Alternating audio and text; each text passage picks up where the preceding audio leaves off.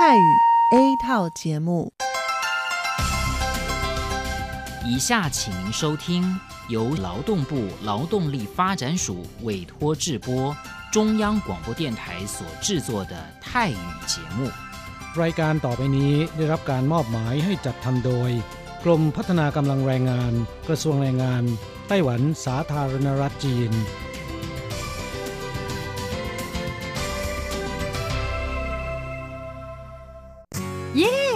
เลิกงานแล้ว พวกเราไปคาราโอเกะกันเถอะ ฉันมีธุระ เธอไปกันเถอะ เอ๊ะนานทีปีหนจะนัดไปร้องเพลงกัน หรือว่าเธอมีนัดกับชายหนุ่มจ้าใช่ก็ดีนะสิ ฉันจะไปทำงานหาเงินต่างหาก จริงเหรอ เลิกงานแล้วยังไปหาเงินได้อีกทำไมดีจัง ไปทำที่ไหนอะจริงสิ แถวนี้มีโรงงานหนึ่งช่วงนี้ต้องการคนงานชั่วคราว ช่วงวันหยุดฉันก็ไปทำงานพิเศษที่นั่นจะได้หาเงินเพิ่มขึ้นอีกหน่อย อยากจะซื้อคอมพิวเตอร์ให้ลูกชายที่เมืองไทยลำไพไม่ได้นะ กฎหมายไต้หวันกำหนดไว้ว่า พวกเราจะต้องทำงานให้เท่าแก่ที่ยื่นขออนุญาตนำเราเข้ามาทำงานในไต้หวันเท่านั้น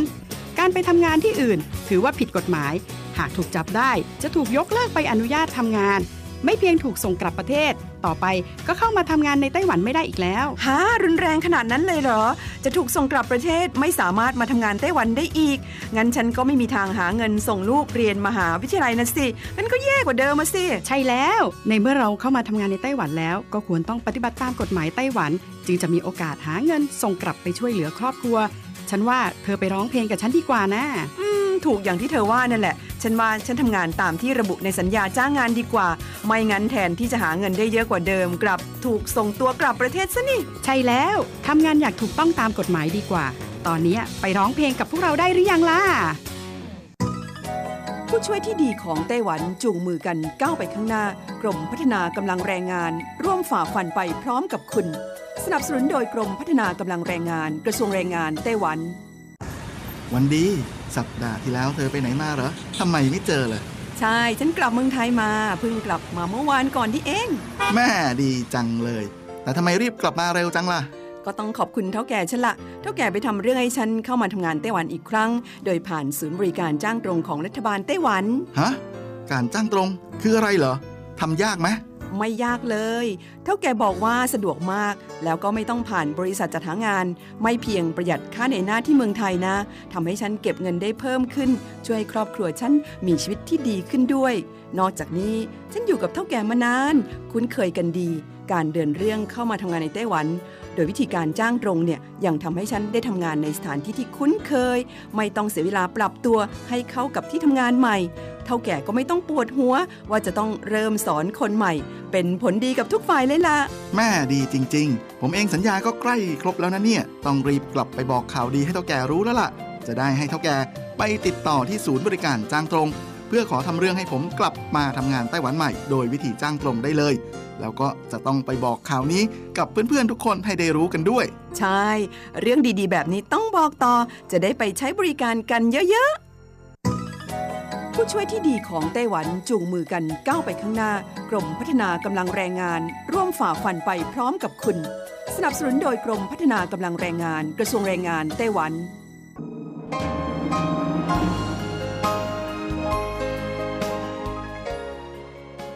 กลับมาฟังขณะนี้ท่านกำลังอยู่กับรายการภาคภาษาไทย Radio Taiwan International หรือ RTI ออกกระจายเสียงจากกรุงไทเปไต้หวันสาธารณรัฐจีน เป็นประจำทุกวันนะครับ นอกจากรับฟังทางเครื่องรับวิทยุได้แล้ว ยังสามารถรับฟังรายการผ่านระบบออนไลน์ได้ที่ thai.rti.org.tw หรือที่ RTI Fanpage นะครับ ขอเชิญติดตามรับฟังรายการของเราได้ ตั้งแต่บัดนี้เป็นต้นไป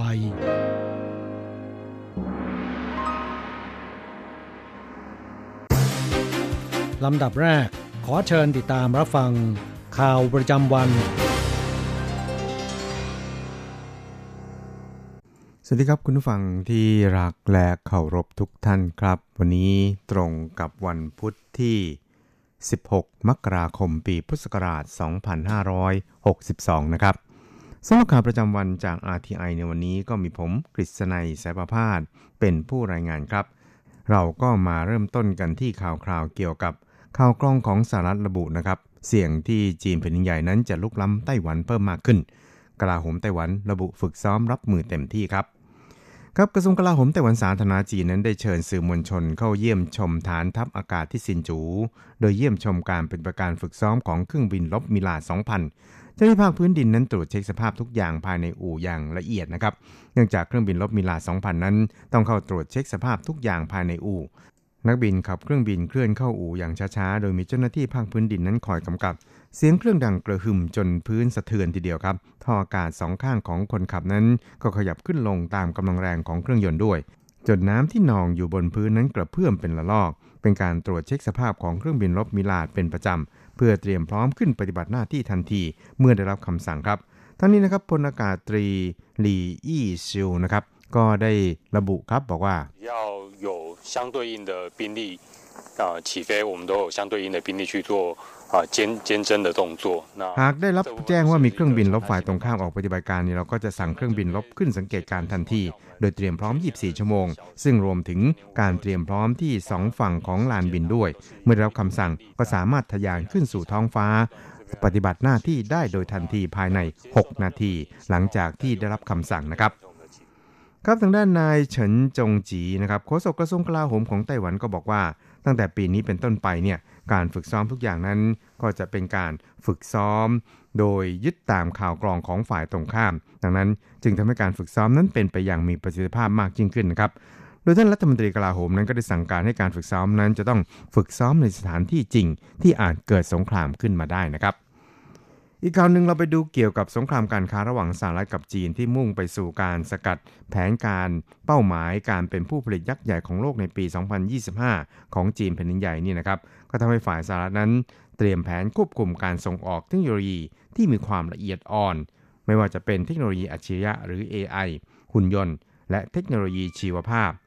รวม 14 รายการนะครับสื่อมวลชนนานาชาติรายงานว่าเทคโนโลยีที่ถูกควบคุมเหล่านี้นะครับหากต้องการส่งออกไปยังจีนหรือประเทศอื่นๆนั้น ถ้ามีปัญหาทางด้านความมั่นคงเนี่ยก็จะต้องได้รับอนุญาตจากสหรัฐ ซึ่งรวมถึงสิทธิบัตรของสหรัฐที่ส่งไปผลิตสินค้า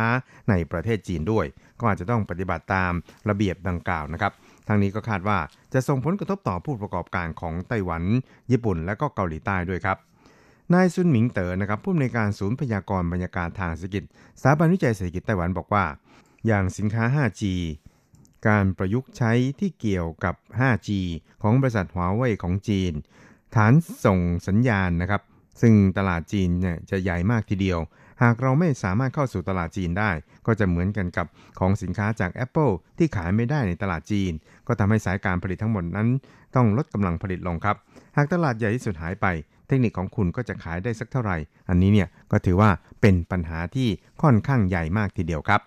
ครับก็บอกอีกครับบอกว่าสงครามการค้าระหว่างสหรัฐกับจีนนั้น เป็นมาตั้งแต่ปีที่แล้วนะครับ รบกันจนเสียหายทั้งสองฝ่าย ปีนี้ก็ขยายไปสู่สงครามเงินตรา เทคโนโลยีลงทุน หรือกระทั่งขยายเข้าสู่การสู้กันในองค์การการค้าโลก อาจจะส่งผลกระทบอย่างรุนแรง ต่อการพัฒนาทางเศรษฐกิจของทั่วโลกด้วยครับอีกข่าวหนึ่งเราไปดูเกี่ยวกับความเคลื่อนไหวของสำนักงานผู้แทนไต้หวันประจำประเทศไทยกันบ้างครับ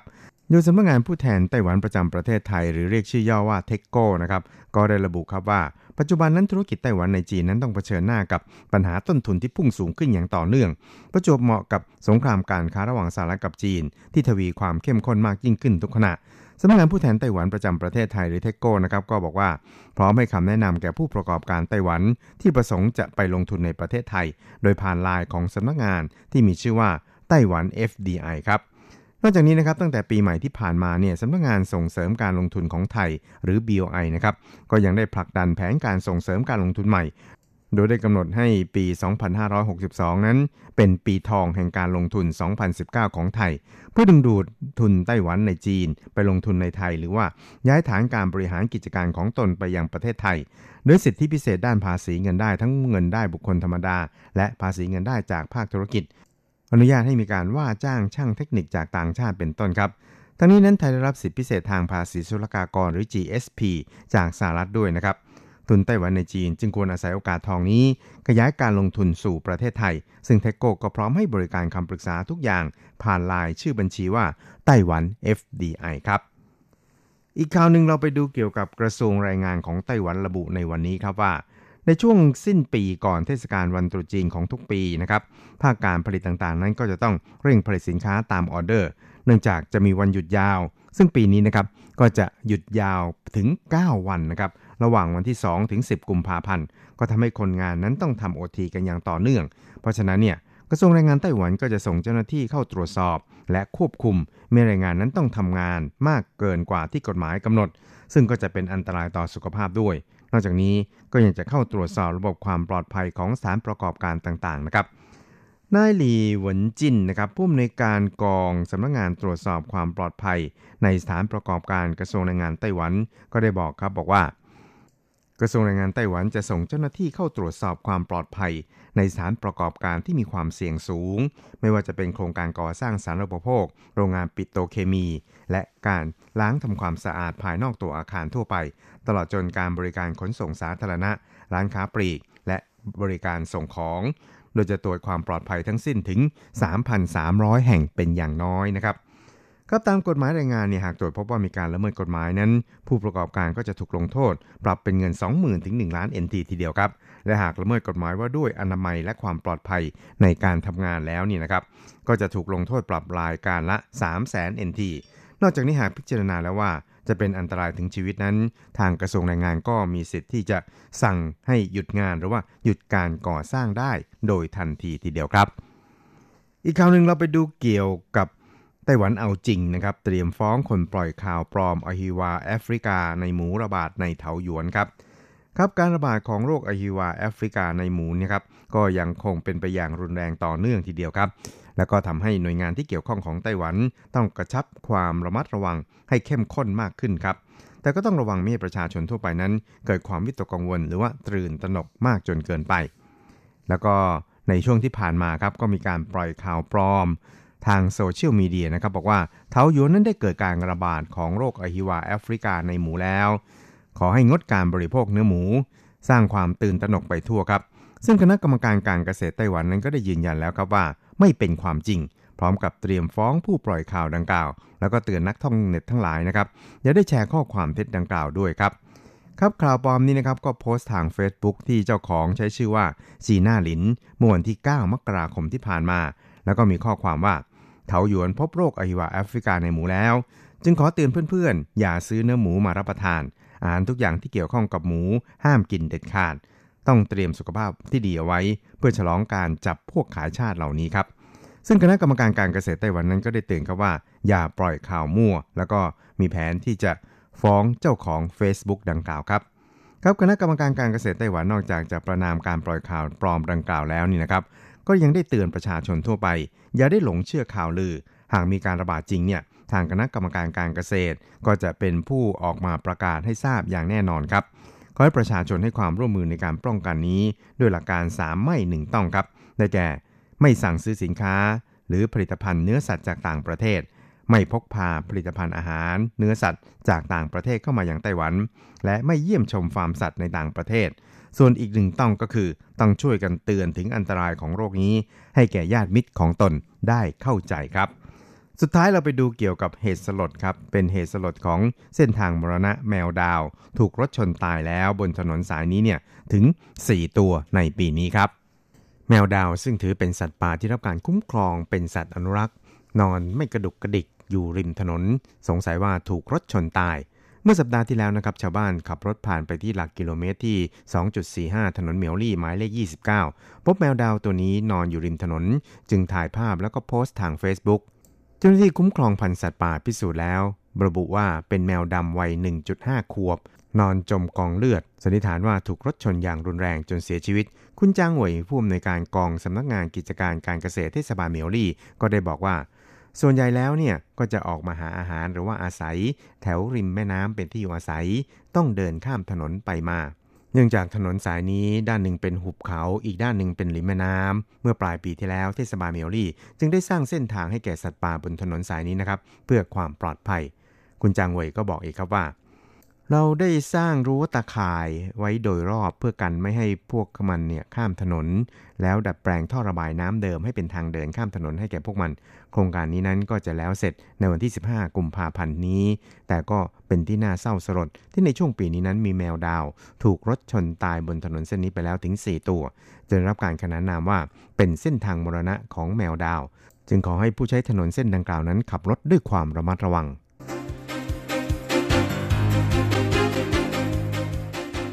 ต่อไปขอเชิญฟังข่าวต่างประเทศและข่าวจากเมืองไทยค่ะ สวัสดีค่ะคุณผู้ฟังที่เคารพ ช่วงของข่าวต่างประเทศและข่าวในเมืองไทยรายงานโดยดิฉันการจยากริชยาคมค่ะ ข่าวต่างประเทศสำหรับวันนี้นั้นเริ่มจากข่าว แคนาดาวอนจีนแผ่นดินใหญ่ ละเว้นโทษประหารชาวแคนาดา นางคริสเตียฟรีแลนด์รัฐมนตรีว่าการกระทรวงการต่างประเทศของแคนาดากล่าวว่า แคนาดาขอให้จีนแผ่นดินใหญ่ละเว้นโทษประหารชายชาวแคนาดา ที่ถูกพิพากษาให้ต้องโทษประหารชีวิตในคดีขนส่งยาเสพติด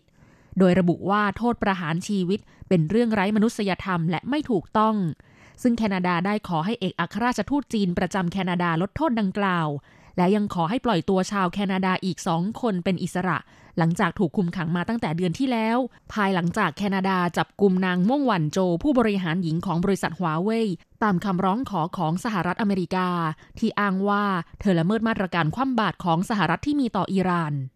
ถ้อยแถลงของรัฐมนตรีกระทรวงการต่างประเทศแคนาดา มีขึ้นภายหลังจากจีนแผ่นดินใหญ่ แถลงแสดงความผิดหวังอย่างยิ่ง ต่อนายกรัฐมนตรีจัสตินทรูโดของแคนาดา ที่วิพากษ์วิจารณ์เรื่องจีนแผ่นดินใหญ่ ตัดสินโทษประหารชายชาวแคนาดา ในคดีลักลอบขนส่งยาเสพติดล็อตใหญ่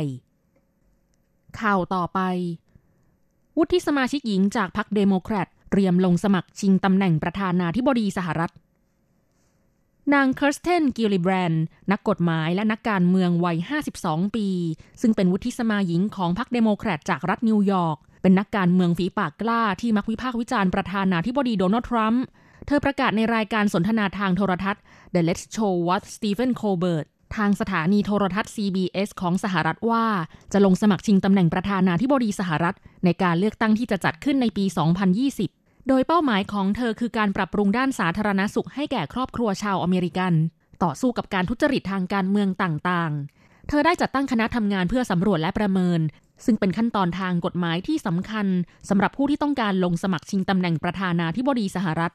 นางกิลลิแบรนได้รับแต่งตั้งให้ดำรงตำแหน่งวุฒิสมาชิกรัฐนิวยอร์กเมื่อปี 2009 แทนนางฮิลลารีคลินตัน ซึ่งไปดำรงตำแหน่งรัฐมนตรีว่าการกระทรวงการต่างประเทศ ก่อนที่เธอจะได้รับเลือกตั้งเมื่อเดือนพฤศจิกายนที่ผ่านมา ในการดำรงตำแหน่งเป็นสมัยที่สองแม้ว่าการเลือกตั้งประธานาธิบดีสหรัฐจะยังเหลือเวลาอีกนานกว่า 650 วัน แต่นางกิลลิแบรนได้เตรียมตัวเข้าสู่กระบวนการเพื่อรับการคัดเลือกเป็นตัวแทนพรรคเดโมแครตในการชิงตำแหน่งประธานาธิบดีสหรัฐ ต่อไปขอเชิญคุณผู้ฟังรับฟังข่าวในเมืองไทยค่ะ กกตมั่นใจสามารถจัดเลือกตั้งและประกาศผลได้ใน 150 วัน พันตำรวจเอกจรุงวิทย์ภูมิมา เลขาธิการคณะกรรมการการเลือกตั้งหรือกกตระบุว่า กกตได้มีการหารือถึงการเตรียมความพร้อม การจัดการเลือกตั้งสมาชิกสภาผู้แทนราษฎรหรือสส โดยมั่นใจว่าจะสามารถจัดการเลือกตั้ง และประกาศผลได้ภายใน 150 วัน โดยจะประกาศรับรองผลการเลือกตั้งได้ในวันที่ 9 พฤษภาคม 2562 ตามที่กฎหมายกำหนด แต่ในเรื่องวันเลือกตั้งจะเป็นวันใด ต้องรอให้มีพระราชกฤษฎีกาเลือกตั้งก่อน กกตจะประชุมเพื่อกำหนดวันเลือกตั้ง ส่วนการยกร่างคำร้องส่งสารรัฐธรรมนูญ ในเรื่องคุณสมบัติของสีรัฐมนตรีที่ถือครองหุ้นสัมปทานรัฐ อยู่ในระหว่างการดำเนินการยกร่าง คาดว่าจะแล้วเสร็จและเสนอประธานกกตได้ในสัปดาห์หน้าสำหรับการที่กอรมนเชิญกำนันผู้ใหญ่บ้านและผู้บริหารท้องถิ่นไปประชุม เรื่องนี้กกตไม่ทราบมาก่อน รวมทั้งเรื่องการจัดรายการของนายทักษิณชินวัตรอดีตนายกรัฐมนตรี ต้องพิจารณาจากเจตนาเป็นกรณีไป และขอย้ำเตือนผู้ที่จะลงสมัครสอสอให้ระมัดระวังเรื่องระเบียบต่างๆ ที่กกตออกมา เพราะเมื่อมีพระราชกฤษฎีกาเลือกตั้ง จะมีผลบังคับใช้ทันที และกกตจะมีอำนาจในการควบคุมตามกฎหมายทันที ต่อไปเป็นอัตราแลกเปลี่ยนประจำวันพุธที่ 16 มกราคม พุทธศักราช 2562 อ้างอิงจากธนาคารกรุงเทพสาขาไทเป โอนเงิน 10,000 บาทใช้เงินเหรียญไต้หวัน 9,950 เหรียญ แลกซื้อเงินสด 10,000 บาทใช้เงินเหรียญไต้หวัน 1240 เหรียญ1ดอลลาร์สหรัฐใช้เงินเหรียญไต้หวัน 31.08 เหรียญแลกซื้อค่ะ คุณผู้ฟังคะนั่นเป็นช่วงของข่าวจาก RTI รายงานโดยดิฉันการจยากริชยาคมค่ะ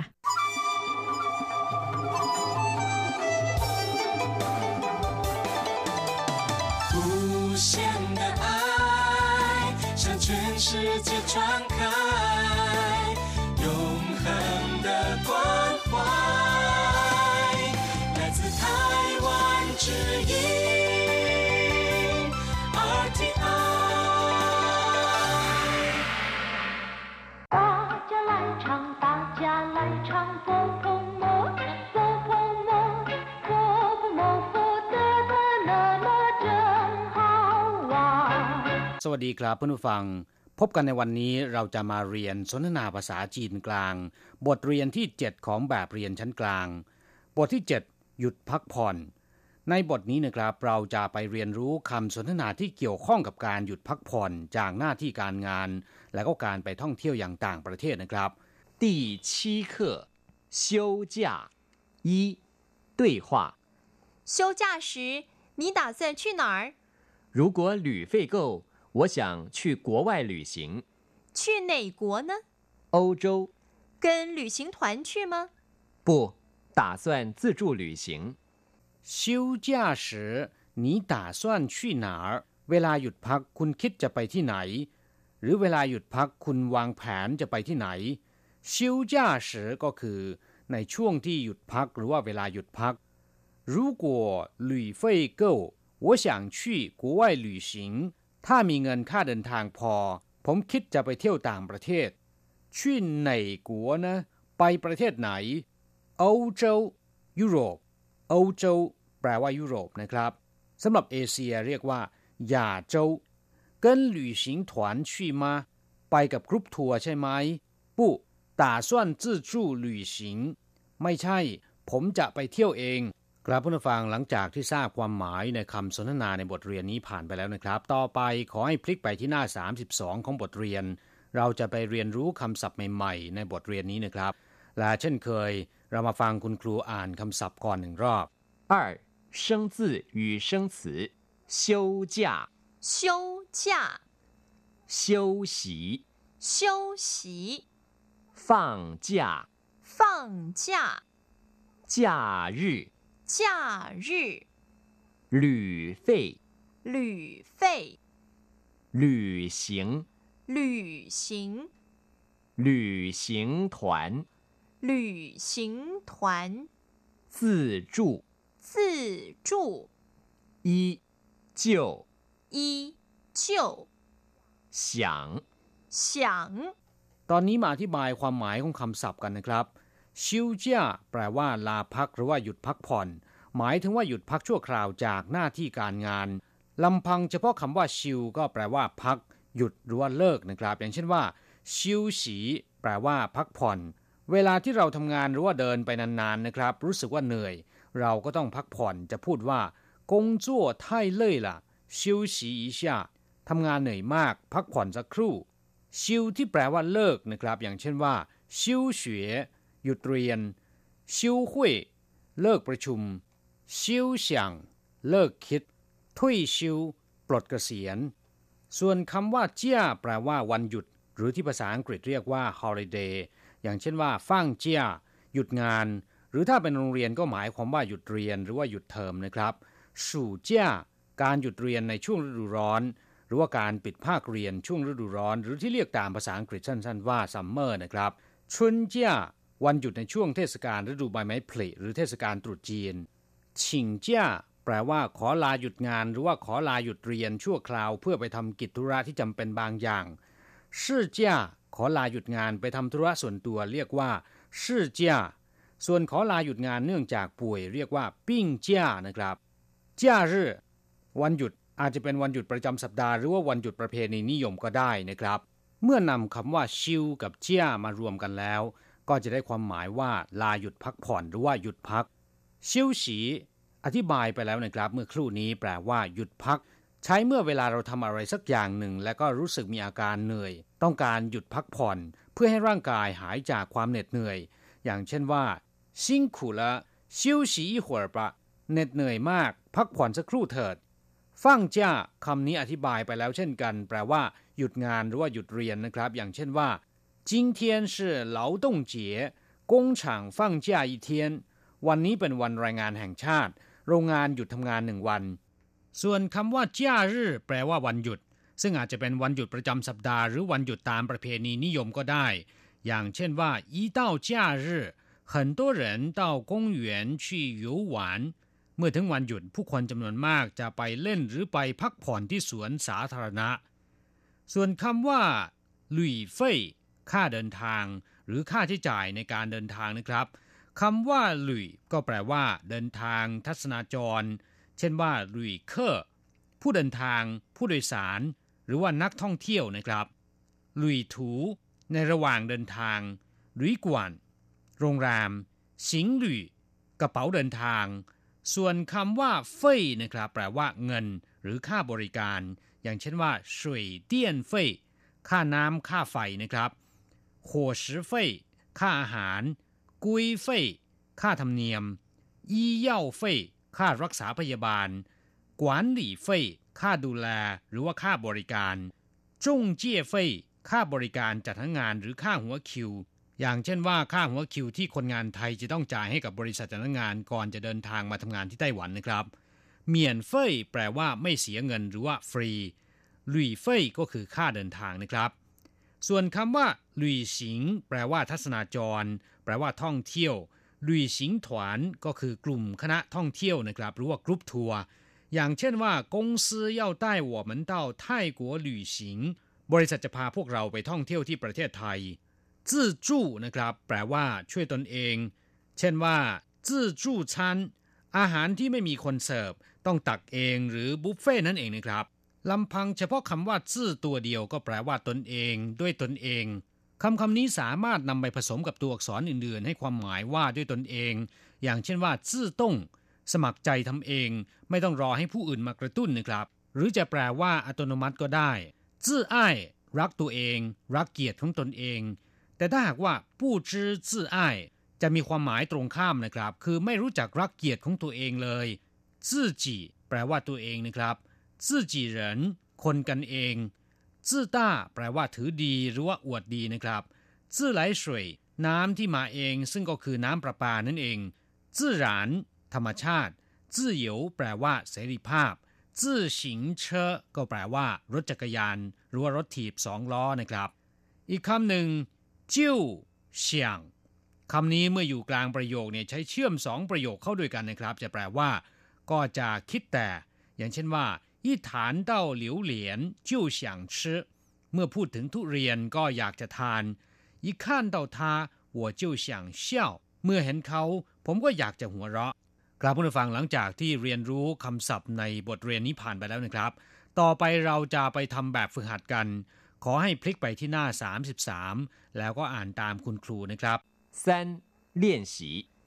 休息时就不想工作是啊 我一到假日就想去旅行，跟朋友去还是跟团去？都可以，自助也行。休息时就不想工作，เวลาพักก็ไม่อยากจะทำงาน休息时คือเวลาพัก就不想工作ก็ไม่อยากจะทำงาน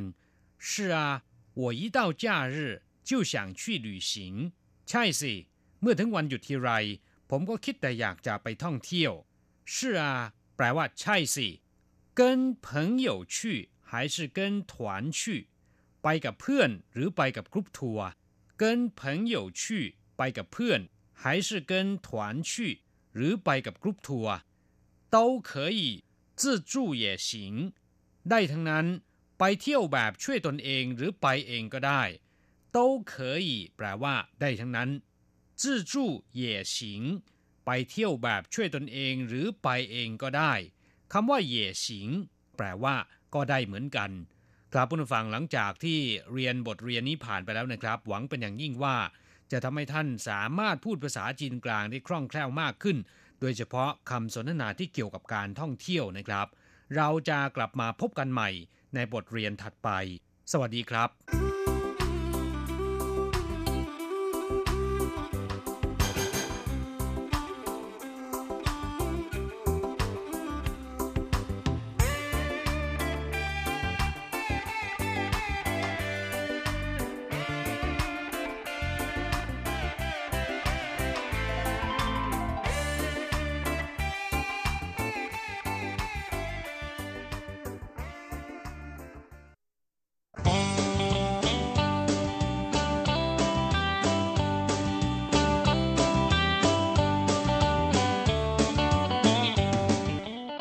คุณผู้ฟังขณะนี้ท่านกำลังอยู่กับรายการภาคภาษาไทย RTI เอเชียสัมพันธ์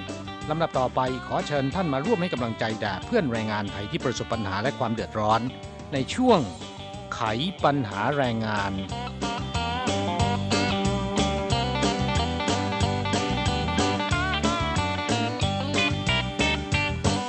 ครับช่วงไขปัญหาแรงงานในวันนี้มีข่าวดีสำหรับคนที่หลบหนีหรือว่าอยู่เลยกำหนดวีซ่ามาบอกกล่าวกันนะครับ ค่ะ เป็นข่าวดีจริง ๆ นะคะ เนื่องจากว่าทางการไต้หวันนั้นต้องการจะให้คนงานที่หลบหนีอยู่ในไต้หวันเนี่ยได้กลับบ้านกันสำนักงงานตรวจคนเข้าเมืองของไต้หวันได้ประกาศโครงการพิเศษนะครับ ลดหย่อนโทษสำหรับชาวต่างชาติที่อยู่เลยกำหนดวีซ่า ซึ่งชาวต่างชาติในที่นี้นะครับ ก็หมายรวมไปถึงแรงงานต่างชาติที่หลบหนีจากในจ้างกลายเป็นแรงงานผิดกฎหมาย และชาวต่างชาติที่อยู่เลยกำหนดวีซ่า อาจจะเดินทางเข้าสู่ไต้หวัน ในฐานะนักท่องเที่ยว แล้วก็หลบไปทำงานเลยกำหนดระยะเวลาแล้วยังไม่ออกไปนะครับ กลายเป็นอยู่อย่างผิดกฎหมาย มีหลายคนทีเดียวที่อยากจะเดินทางกลับนะครับ แต่ก็ไม่กล้านะครับเพราะว่าการเข้ามอบตัวแล้ว แล้วก็ถูกส่งกลับประเทศไปแล้วเนี่ยอาจจะไม่มีสิทธิ์เดินทางเข้าสู่ไต้หวันได้อีก ค่ะ ตลอดจนค่าปรับนั้นก็ค่อนข้างสูงนะคะครับเพื่อที่จะลดอัตราการหลบหนีของแรงงานต่างชาติ ซึ่งในปัจจุบันนะครับที่หลบหนีแล้วก็ยังไม่ถูกตรวจพบเนี่ยมีเกินกว่า 50,000 คนนะครับสำนักงงานตรวจคนเข้าเมือง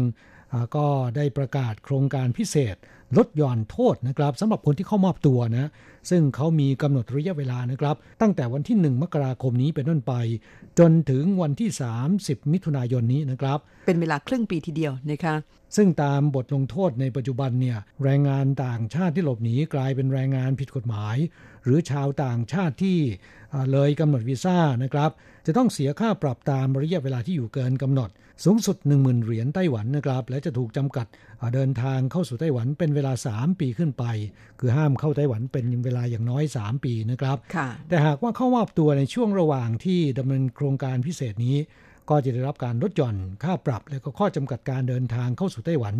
ดังต่อไปนี้นะครับ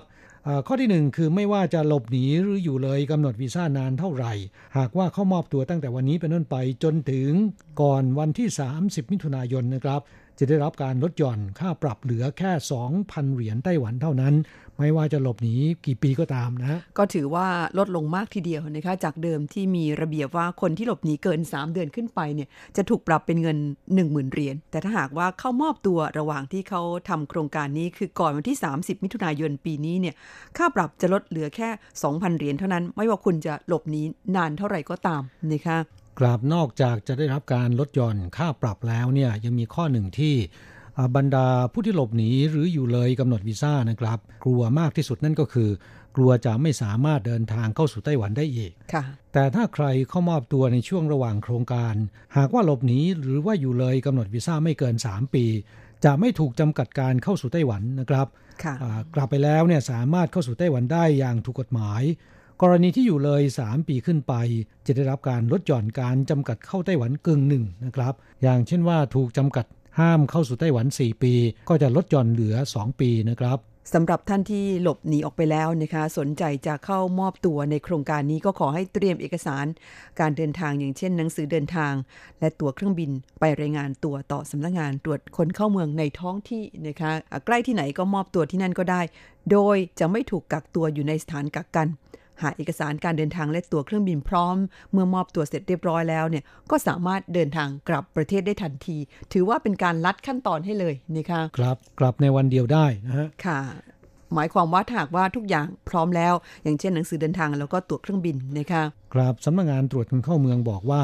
แรงงานต่างชาติที่หลบหนีออกไปแล้วไปทำงานกับในจ้างรายใหม่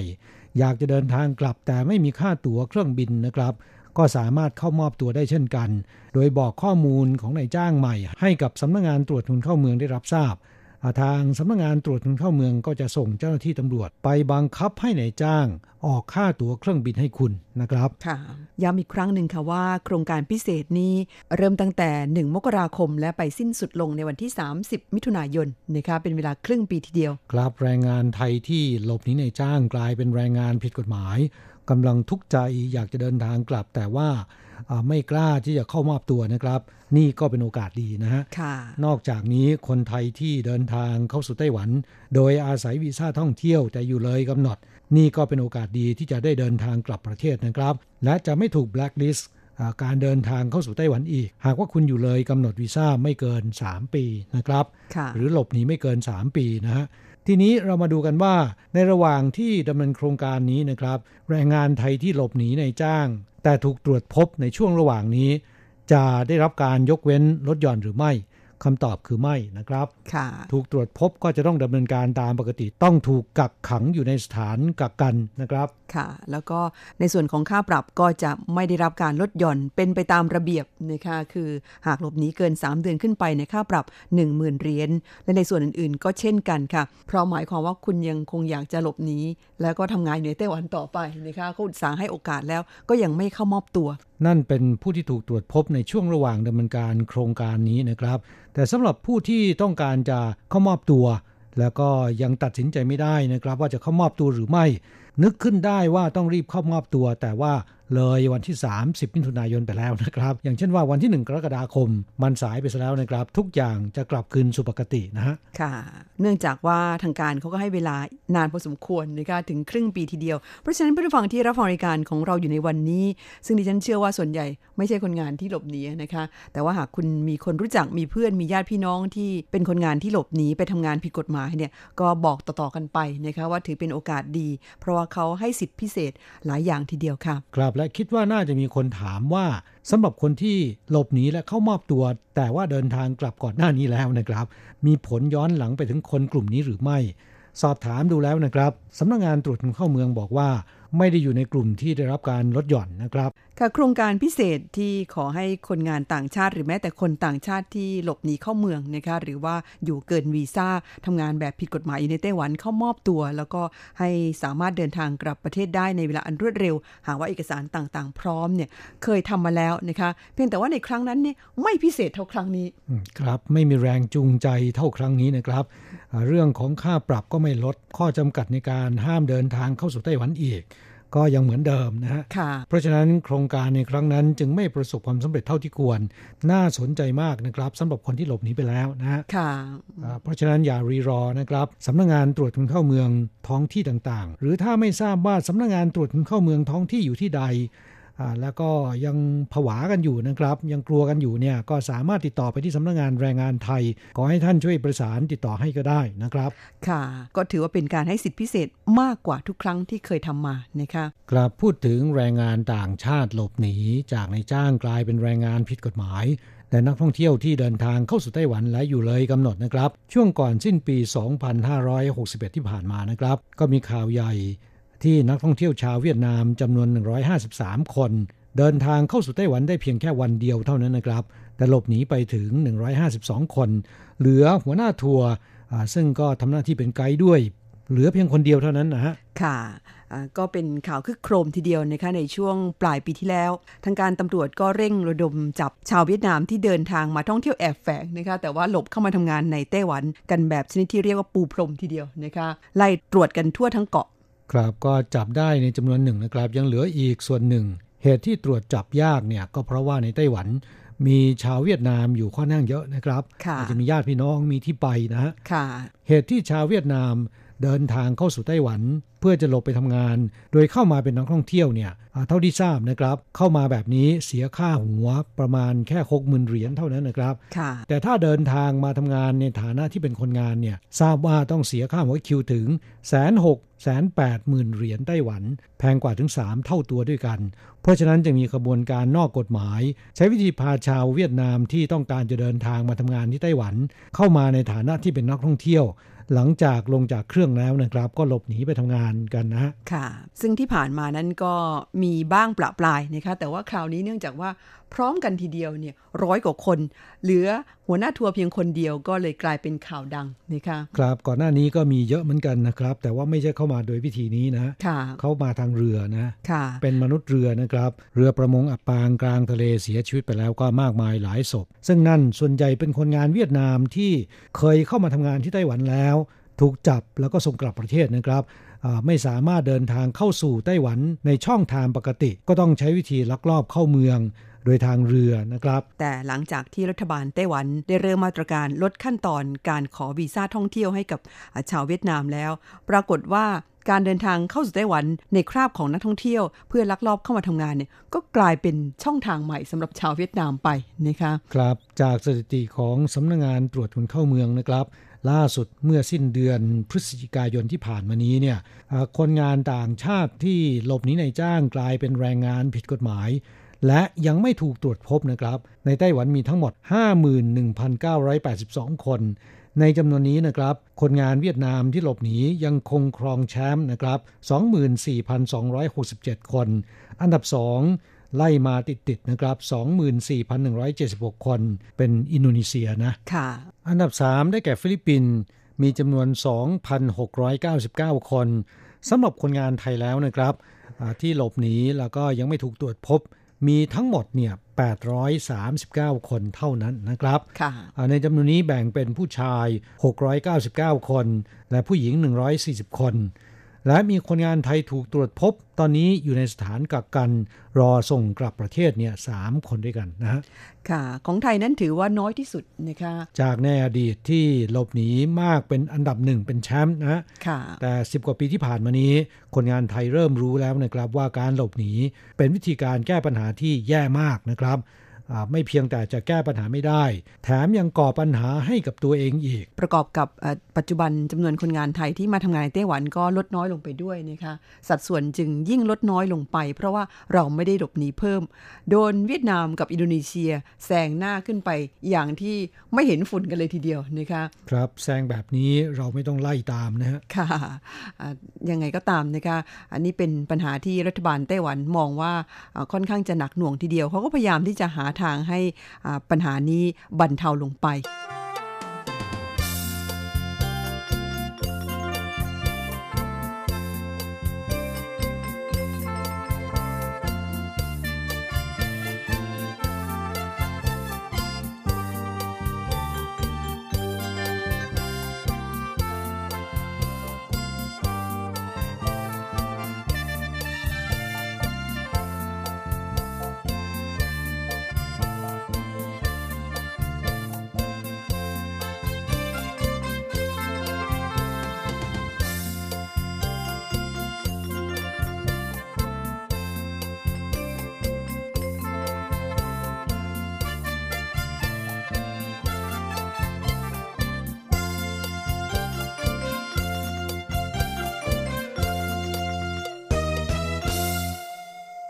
เมื่อสักครู่ได้พูดถึงคนงานหลบหนีนะครับ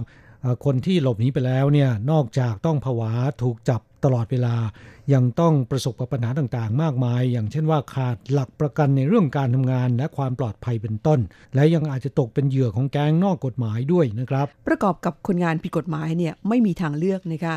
งานที่เขาเสนอมาเนี่ยบางทีเนี่ยรู้อยู่แก่ใจว่ามันเป็นเรื่องผิดกฎหมาย แต่ก็ยอมทำเนื่องจากว่าหางานทำไม่ได้นั่นเอง เพราะฉะนั้นจึงมีคนงานไทยบางคนที่หลบหนีไปแล้ว ถูกชักชวนเข้าร่วมแก๊ง call center ไปหลอกเอาเงินของเพื่อนร่วมชาติ ถือเป็นเรื่องที่เป็นบาปมากนะครับก่อนหน้านี้เคยถูกจับไปแล้วหลายคนด้วยกัน แต่เมื่อปลายปี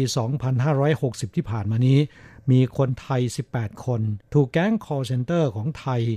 ร่วมมือกับไต้หวัน ชักชวนคนไทยเข้ามาฝึกอบรมที่ไต้หวัน เพื่อที่จะฝึกวิชาชีพเกี่ยวกับการหลอกลวงต้มตุน แล้วก็ไปหลอกคนไทย แต่ว่าโดนจับซะก่อนนะครับโดนจับทั้งหมด 18 คนด้วยกัน ขณะนี้ศาลมีการพิพากษาลงโทษจำคุกนะครับหลายคนก็ถูกจำคุก 3 ปีนะฮะแต่วันนี้ที่จะนำมาเล่าเนี่ยไม่ใช่เรื่องของคนไทยเหล่านี้นะครับ ก็เป็นเรื่องสดๆร้อนๆเพิ่งจะเกิดขึ้นเมื่อปลายปีที่ผ่านมานี้เองนะครับ มีคนงานเวียดนามที่หลบหนีในจ้าง กลายเป็นคนงานผิดกฎหมาย แล้วก็ถูกชักชวนให้ไปเป็นสมาชิกแก๊ง call center ไปรับการฝึกอบรม แล้วก็ไปหลอกชาวเวียดนามด้วยกันนะ โอ้ค่ะจำนวน 16 คนด้วยกัน ก็ถูกจับกันทั้งแก๊งนะครับ โดยตำรวจพบว่านะคะแก๊งมิจฉาชีพ หรือแก๊งหลอกลวงต้มตุน ซึ่งเป็นเวียดนามทั้งแก๊ง สามารถที่จะหลอกลวงเพื่อนร่วมชาติด้วยกัน 200 กว่าราย ได้เงินไปประมาณ 15 ล้านด้วยกันนะคะจากการสอบปากคำเนี่ยผู้ที่ร่วมขบวนการนี้ในจำนวน 16 คน ซึ่งมี 14 คนเป็นคนงานผิดกฎหมาย 2 คนเข้ามาในคราบของนักท่องเที่ยวเนี่ยนะคะ คนที่หลบหนีไปทำงานผิดกฎหมายนั้นบอกว่าที่เข้าร่วมแก๊งนี้ก็เพราะว่าหางานทำไม่ได้นั่นเองนะคะจากเรื่องนี้ก็เป็นอุทาหรณ์นะครับสำหรับคนงานไทยที่จะหลบหนีในจ้างกลายเป็นคนงานผิดกฎหมาย คิดให้รอบคอบนะฮะค่ะผลที่จะตามมานั้น ได้ไม่คุ้มเสียนะครับ ค่ะอ่าหากว่าเกิดปัญหาอะไรก็ตามนะคะในขณะที่คุณทำงานอย่างถูกกฎหมาย อยู่ในสัญญานั้นขอให้อ่าร้องเรียนหรือขอคำปรึกษาขอรับความช่วยเหลือจากหน่วยงานที่เกี่ยวข้องทั้งของฝ่ายไทยและฝ่ายไต้หวันนะคะรวมทั้งที่โทรได้ตลอด 24 ชั่วโมงก็คือ 1955 ของกระทรวงแรงงานไต้หวันนั่นเองค่ะ ครับช่วงนี้เราจะมาแวะพักฟังเพลง เกี่ยวกับผู้ใช้แรงงานสักหนึ่งเพลงนะครับ ลูกจ้างอย่างเรา จากการขับร้องของหนูมิเตอร์นะครับ แล้วสักครู่กลับมาคุยกันต่อ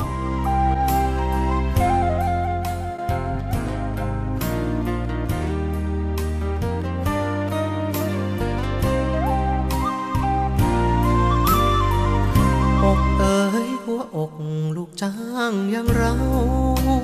ชีวิตมีแต่เศร้า เป็นบ่าวคนเขามอง ความหวังจากใจ แค่เพียงให้นายสงสาร มอบใจรับใช้นายท่าน ไม่เคยวันงานที่ทำอกเอ๋ยใครเป็นเช่นฉันคงตรม คนชั้นสูงสังคม เขากล่าวทับทมว่าคนฉันต่ำสุดเงยหน้ามอง พวกพ้องที่เขาลำซ้ำสู้งานทั้งวันยันค่ำฟ้าแดงฟ้าดำก็จำต้องทนทนได้ไม่ได้ก็ต้องทน เขาด่าเขาว่าเขาบ่นต้องทนทนสู้ความช้ำหากทนไม่ไหว เพราะว่าเจ้านายใจดำ ต้องลาจากงานที่ทำคืนถึงสลัมทินแห่งความหลัง อกเอ๋ยหัวอกลูกจ้างอย่างเราหนทางร่ำรวยนั้นเล่าดูช่างอับเฉาทุกอย่าง ชาตินี้มี พื่อนแท้ก็คือกำลัง หากสิ้นสิ่งนี้มีหวัง คงสิ้นคนจ้าง มีหวังตก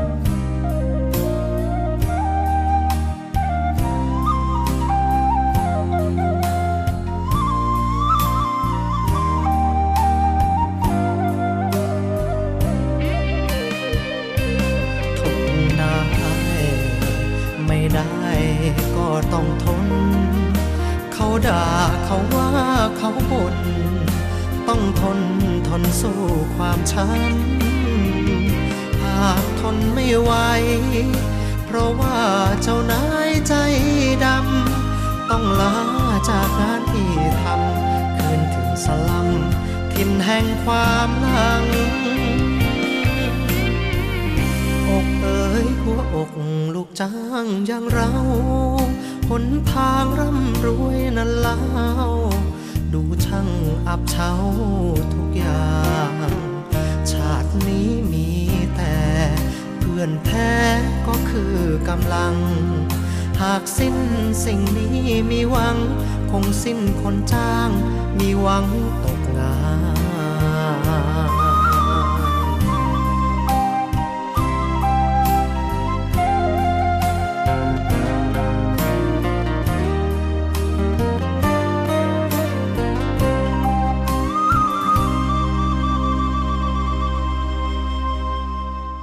ครับช่วงหลังรายการวันนี้มาตอบจดหมายของเพื่อนผู้ฟังที่เขียนเข้าสู่รายการนะครับ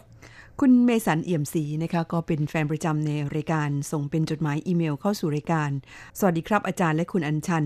สวัสดีเพื่อนผู้ฟังที่รักทุกท่านไขปัญหาแรงงานวันเสาร์ที่ 9 ธันวาคม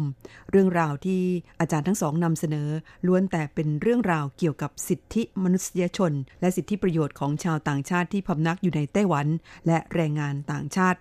เช่นภายในปี 2019 จะเริ่มทดลองใช้การเปลี่ยนจากใบถิ่นที่อยู่หรือใบ ARC เพื่อจะให้ใช้ตัวอักษรภาษาอังกฤษที่นำหน้าเพียงหนึ่งตัว ตามด้วยหมายเลข 9 หลัก เหมือนกับบัตรประชาชนของไต้หวัน เรื่องต่อมาสภานิติบัญญัติเพิ่มความคุ้มครองสิทธิประโยชน์ให้มากขึ้น โดยแก้กฎหมายเพิ่มโทษในจ้าง ที่ทำให้สิทธิประโยชน์ของแรงงานต่างชาติเสียหาย โดยการปรับหนัก รายละเอียดก็ตามที่อาจารย์ทั้งสองเสนอไป และช่วงตอบคำถาม ซึ่งฝากเป็นคอมเมนต์ไว้ใน RTI Fanpage มีคอมเมนต์ของท่านหนึ่งถามว่า น้ำพึ่งนำเข้าไต้หวันได้ด้วยไหม ซึ่งอาจารย์คุณอัญชันก็ตอบไปว่าได้ แต่ผมขอเพิ่มเติมครับ ถ้าขวด2ขวดก็ให้ใส่ในกระเป๋าเดินทาง โหลดลงท้องเครื่องครับ เพราะผมเคยเอาเข้ามา 6 ขวด เป็นน้ำพึ่งโครงการหลวง ผมใส่ถุงหิ้วธรรมดาธรรมดา ขึ้นตราช่างช่างต่างหาก บอกเจ้าหน้าที่ว่าเป็นน้ำพึ่งก็โอเคแล้วครับ ค่ะ สงสัยคุณเมสันนี่ชอบทานน้ำพึ่งเอามาตั้ง6ขวด คิดว่าน่าจะเป็นของฝากมากกว่านะ ค่ะน้ำพึ่งจากโครงการหลวงสวนจิตรลดานั้นก็ มีชื่อเสียงโด่งดังนะคะตอนหลังมานี่กลายเป็นหนึ่งในสิบของฝากยอดฮิต ที่คนไต้หวันไปเที่ยวเมืองไทยแล้วต้องซื้อกลับมาครับในหมู่คนไต้หวันที่ชอบไปท่องเที่ยวเมืองไทยเนี่ยรู้จักกันดีนะครับว่า น้ำพึ่งไทยนั้น โดยเฉพาะของโครงการหลวงนะครับ คุณภาพดีนะ ค่ะ เขาเชื่อว่าน่าจะเป็นน้ำพึ่งจริง พูดถึงเรื่องนี้ก็อยากจะย้ำเตือนให้เพื่อนแรงงานไทยได้รับทราบนะครับว่า การพกพาสิ่งของต้องห้ามที่ทางการเขากำหนดไว้นะครับ เข้าสู่ไต้หวัน นอกจากจะเสียเวลาเสียของที่เรานำเข้ามาแล้วนะครับ ยังอาจจะมีโทษโดนปรับด้วยนะฮะ โดยเฉพาะอย่างยิ่งนำเอาผลิตภัณฑ์เนื้อเข้ามาไต้หวันเนี่ยตั้งแต่ช่วงปลายปีที่ผ่านมานะครับ จนถึงขณะนี้ก็ยังมีการตรวจกันอย่างเข้มงวดค่ะ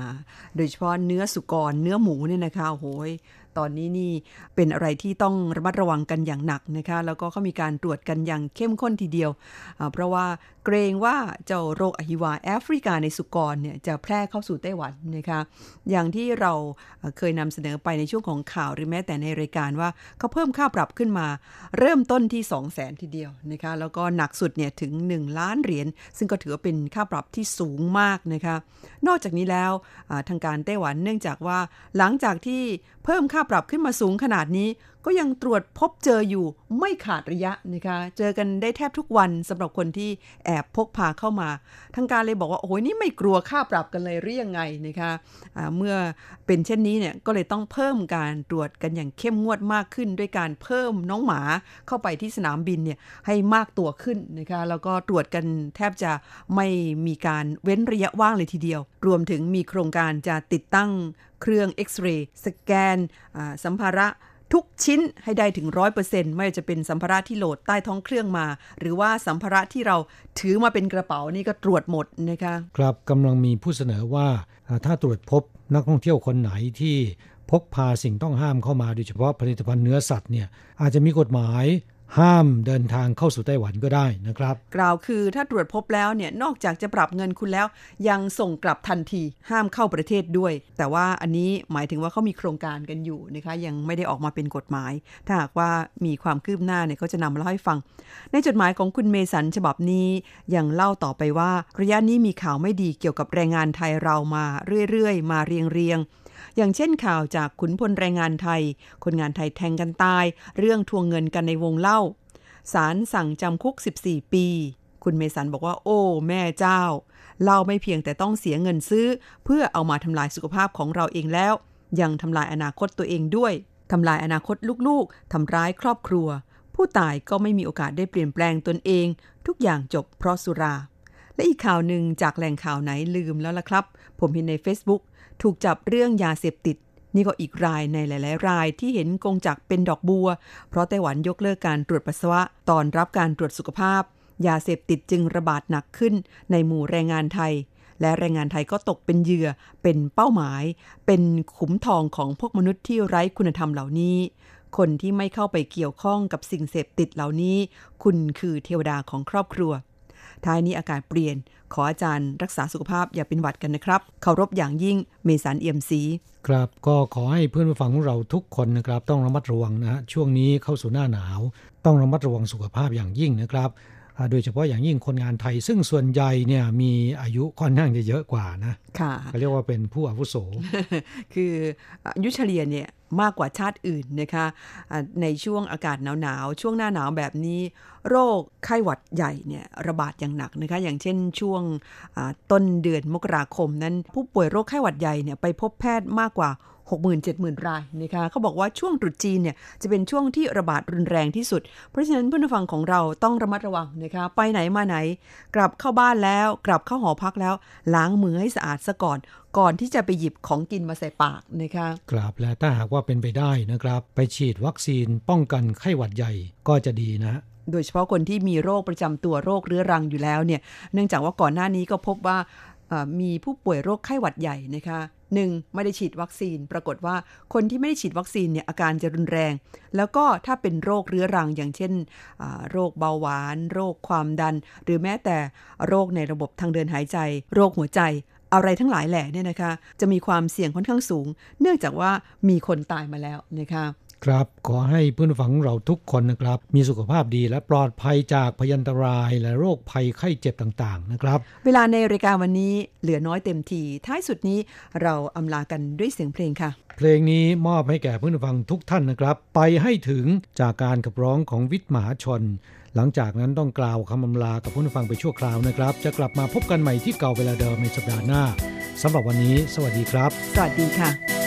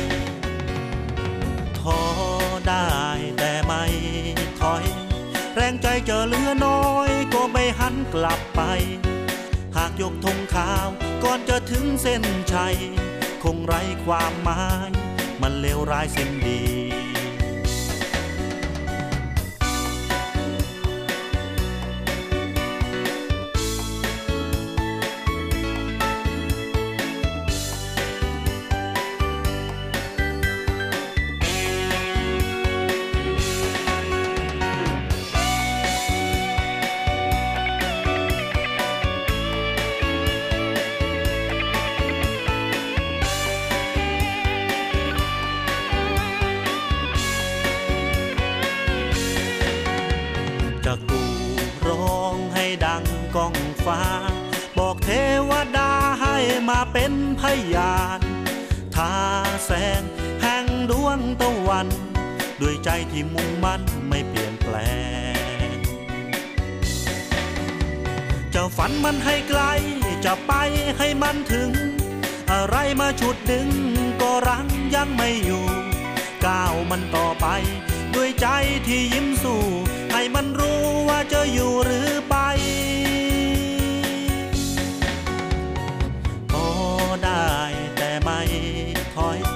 แรงใจจะเหลือน้อยก็ไม่หันกลับไป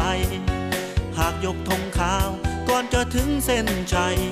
คงไร้ความหมายฟันรายชั่วชีวีหากยกธงขาวก่อนจะถึงเส้นชัย จะเอาหน้าที่ไหน ไปพบเธอ